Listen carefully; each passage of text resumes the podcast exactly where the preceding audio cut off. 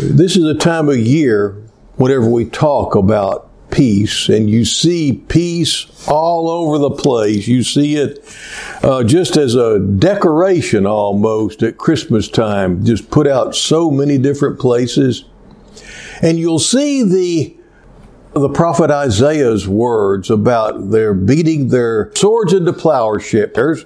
The lion will lie down with the lamb.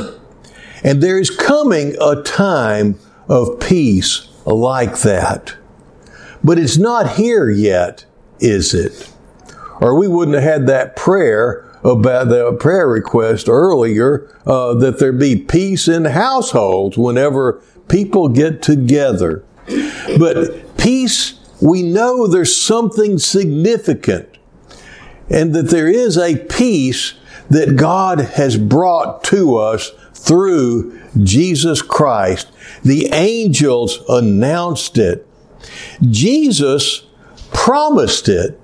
Right before he left, he said, Peace I leave with you. My peace I give to you. Not as the world gives, do I give to you. Do not let your heart be troubled, neither let it be afraid. And we also read that peace is a aspect of the fruit of the Holy Spirit. Love, joy, peace.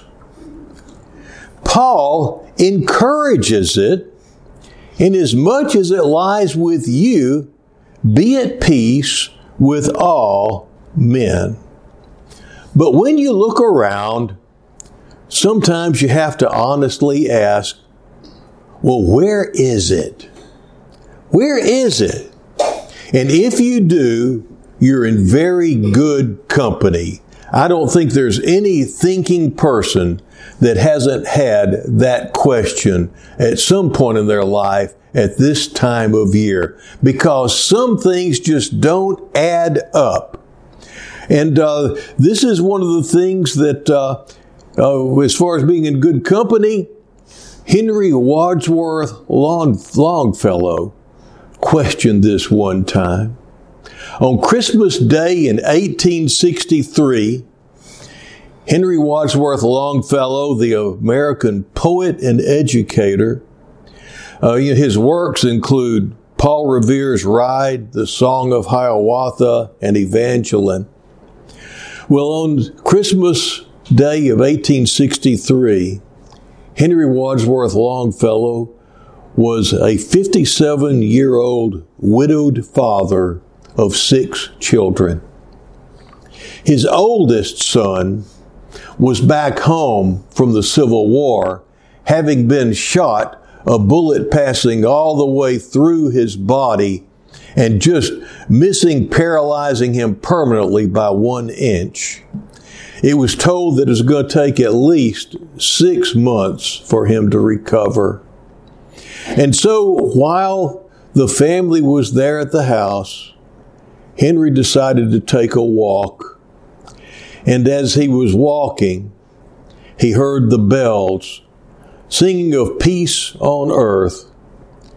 And but he observed that the world of injustice and violence was uh, that he was living in seemed to mock the truthfulness of this optimistic outlook.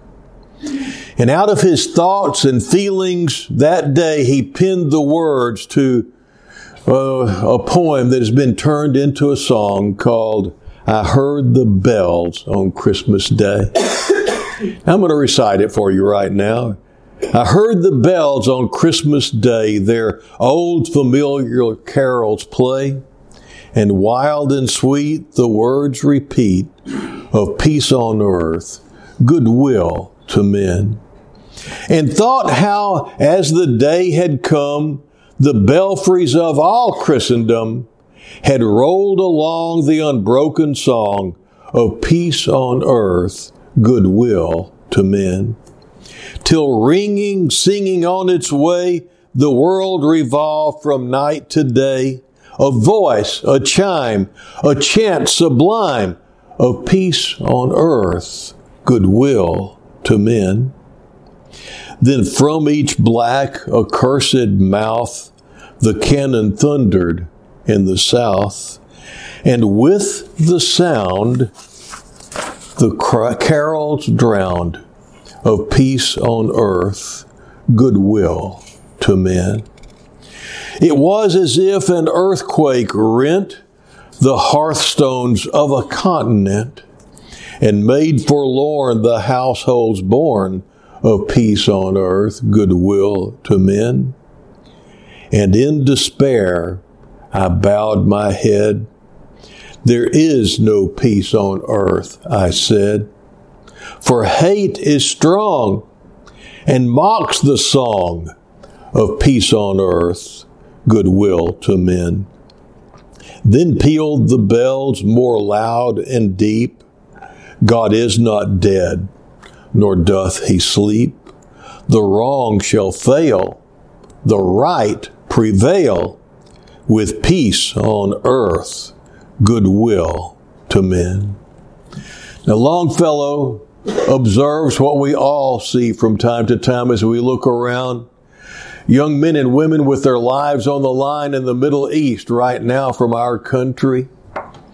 Car wrecks happening as people are traveling this weekend. Terrorists doing their thing. Families falling apart. All sorts of things going on. But in the midst of all this, just as Henry Wadsworth Longfellow said, there's a time coming when wrong will fail and right will prevail, and there will be a wonderful peace ushered in by our Lord and Savior Jesus Christ when He returns. And somehow the world flips this around and they start they they announce peace on earth and they make a big deal about world peace when there is no peace and they that can distract us from the fact that there is a peace that Jesus has brought each one of us and he brought it into this world in the midst of all the strife that's going on right now. Things haven't changed from the time of Henry Wadsworth Longfellow. They haven't changed from the time whenever Jesus entered into this world. But there is a wonderful peace that God has for us in the midst of all this stuff. It's the peace on earth that the angels really were announcing.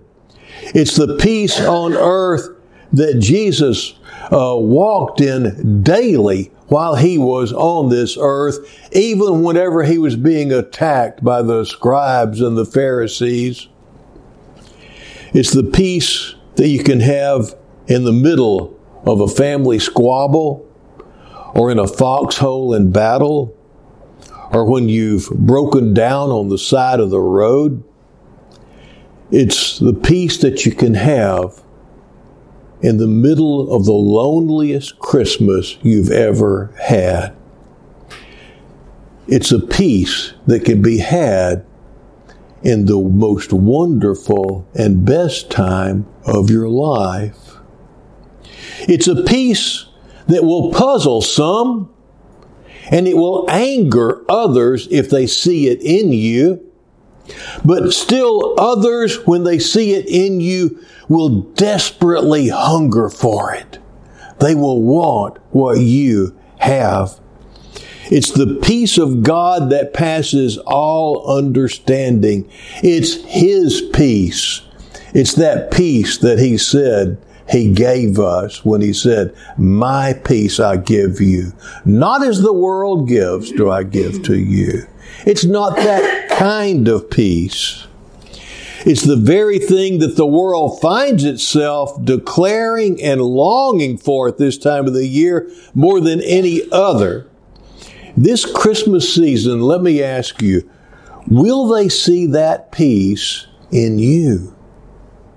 Because you see, you can be a conveyor of peace in the midst of all this craziness that's going around. And they need to see it in you, wherever you might go. I found a story that illustrates very well the path that leads to this kind of peace. It's, well, it starts out once in going down an alpine path, the travelers found their way wholly closed. The little path by the mountain torrent suddenly ended in a vast ice cliff under which the torrent plunged and disappeared. So, what were they to do? Suddenly, the guide leaped into the stream and bade his companions follow. Now, for a moment, as they followed, there was darkness and fear. And then they were carried under the ice mountain, and a moment later, flung on the banks of green in the valley of Chamouni. they had to go through a scary moment following one they trusted. And when they came out on the other side, it was fantastic. That's what it's like following Jesus, isn't it? It's scary. There's a uh, poem that accompanied that particular tale.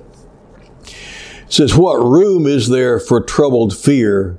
I know my Lord, and He is near, and He will guide my candle so that I may see the way I go. There need be no bewilderment to one who goes where he is sent. The trackless plain by night and day is set with signs lest he, lest he should stray. My path may cross a waste of sea, but that need never frighten me. Or rivers full to very brim, but they are open ways to him. My path may lead through wood at night, where neither moon nor any light of guiding star or beacon shines. He will not let me miss my signs. Lord grant to me a quiet mind, that trusting thee, for thou art kind, I may go on without a fear, for thou, my Lord, art always near. It's by an unknown author. You see, the path to peace that the angel announced on that first Christmas morning begins by following fully the one whose birth the angel announced and that the uh, other angels joined in glorifying. Jesus came into this world to issue an invitation to follow him. And he issued that invitation in this way if anyone would follow me, let them deny themselves and take up their cross daily and follow me. You see, he's calling us to live in the same peace that he lived in and in the same holiness that he lived in. And you see, this is where peace is found when you really start living the life that He has called you to live instead of listening to all the stuff that the world is calling you to, when you finally really take it seriously, fantastic things happen.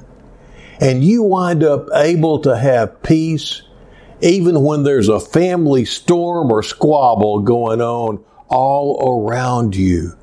You can be at peace and even minister in the middle of that storm.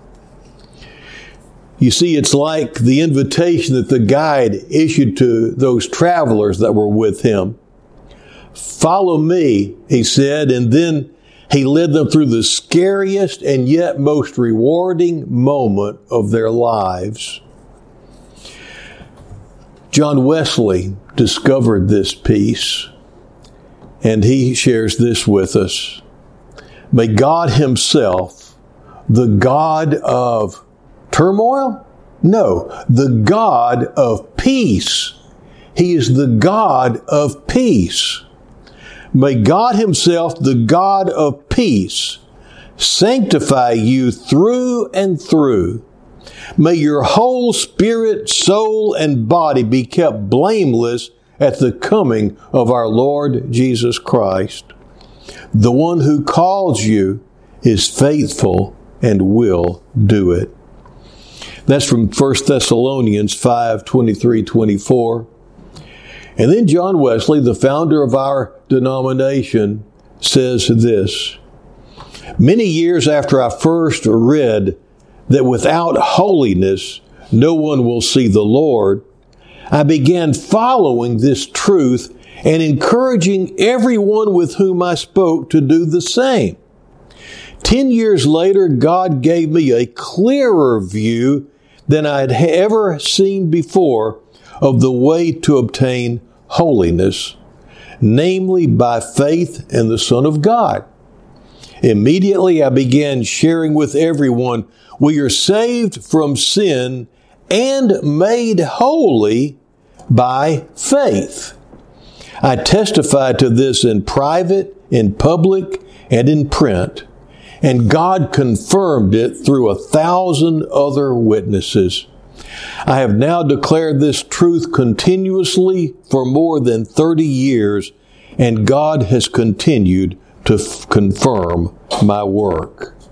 John Wesley wrote that in 1771, and those words are still true today. Some put off trying to be holy. They put off trying to truly follow the Lord and really uh, uh, do live the life that He's called us to live. They keep on putting it off because they think they're just not ready yet. And the thing is, if you continue to follow that path, if that's your approach, you never will be ready and you'll never see God because you see, without holiness, you won't see Him. And holiness only comes when you commit totally to Him and West, John Wesley's right. We're saved both from sin and made holy by faith. You don't get saved and then start trying to be holy. You get saved, you repent from your sin, you turn away from it, and you have trust that the Lord's going to help you to live the holy life that He has given you. You are holy. That's why believers are called saints. Now, the question comes up have you ever really gotten started? Have you ever received the holiness that He offers and then truly walked on it in the sto- in, in it in the storms of life? Or do you immediately be distracted and your faith be turned away so that all of a sudden you're just one with the world again. You see, this is what we're called to do is to receive by faith that the Lord has washed us and cleansed us and made us holy. Not just whole, but holy. Jesus bought it for you, and He offers that as a gift to you this Christmas time, if you've never really received it before, it's so important that you do receive it. Uh, someone else uh, that, uh, let's see here, George Fox says this. He says, I knew Jesus and he was very precious to me, but I found something deep within me that would not stay pleasant, patient, and kind. You ever find yourself in that spot? You know Jesus, you love Him, but sometimes it's just hard to be pleasant, patient, and kind. Now listen what George Fox discovered. I did what I could to keep those traits suppressed, but they were still there. Finally, I sought Jesus for help. That's where he should have started, right? Okay. I sought Jesus for help. And listen to this. When I gave him my will, he came to my heart and removed everything that would not stay pleasant, patient, and kind. And then he shut the door. Some, Jonathan Edwards, another great Christian from the past, says this about holiness. Some of my views on holiness, as I once wrote them, are as follows.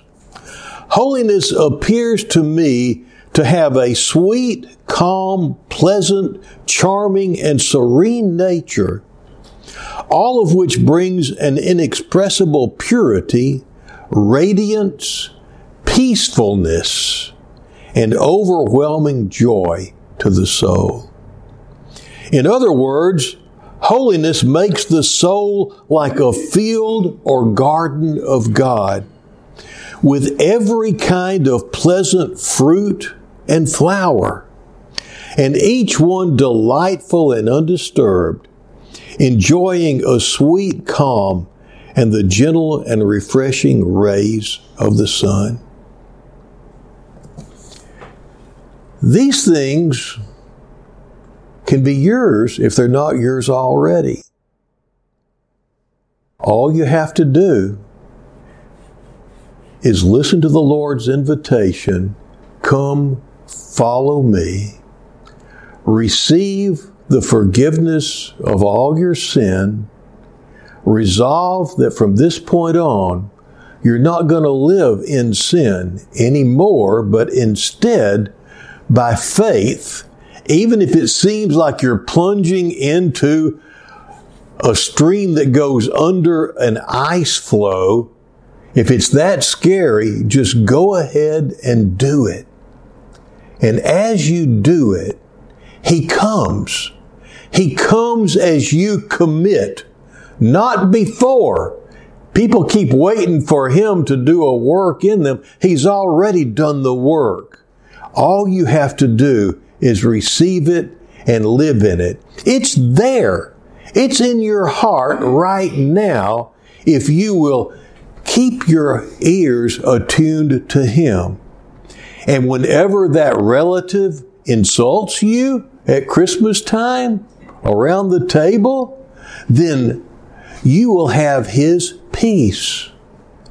And you can do like the scripture says, love does not seek its own, does not take into consideration uh, an offense given because you'll be in a different place.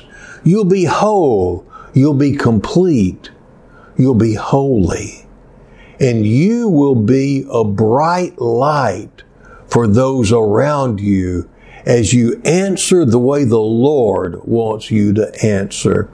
He has you to do things that'll be so different than what you might ever suspect. Let me give you an example. We were at home for Christmas one year, and everybody was asleep there at, at my parents' house. And uh, one of the kids had left their shoes on the floor by where they were sleeping on a couch or something. And my dad stepped on the shoe and just kind of went crazy and yelling and hollering and all. And this was a usual occurrence in my household that I grew up in, I must say. But uh, as he did that and started yelling and went over and started banging stuff around in the kitchen sink, I just stood there.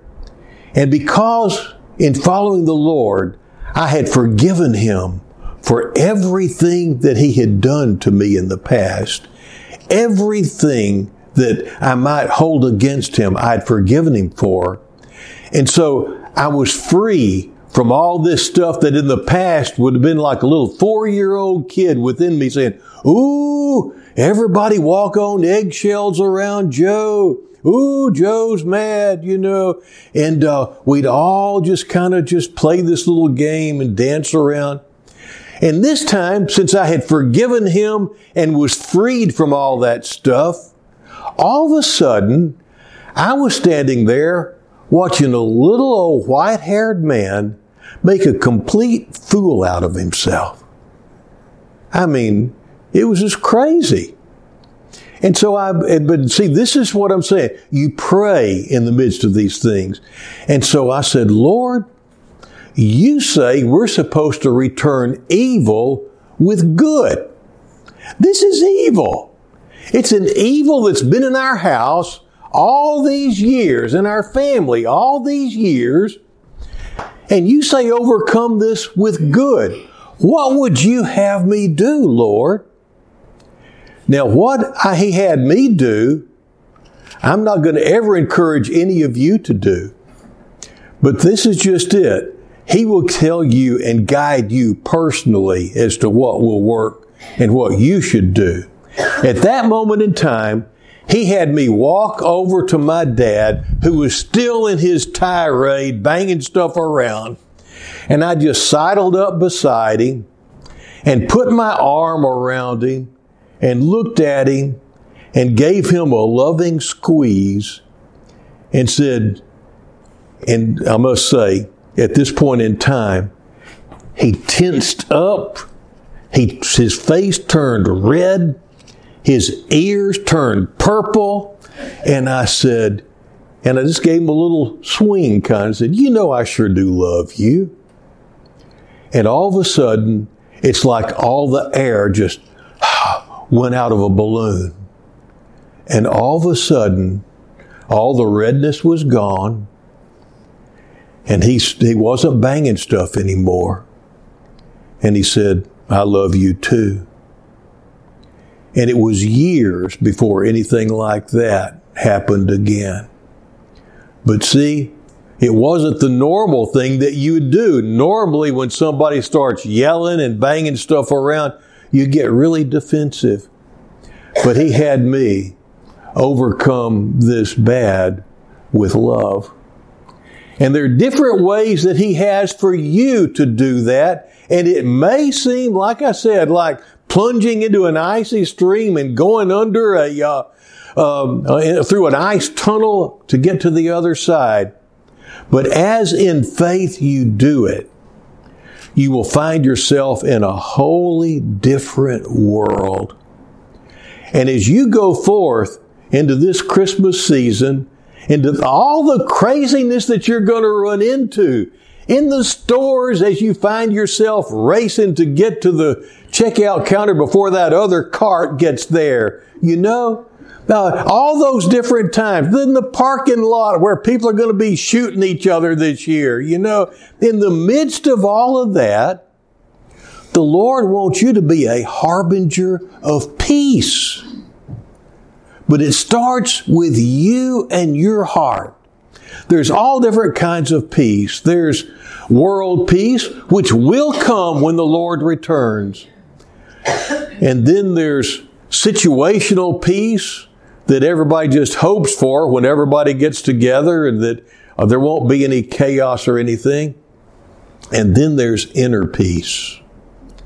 That peace that passes all understanding, which is yours right now. It's a great adventure when you walk in that peace. And I want to encourage you to do it this Christmas. You've got the greatest opportunities of the year right before you to practice this peace. In the name of the Father, the Son, and the Holy Spirit. Amen.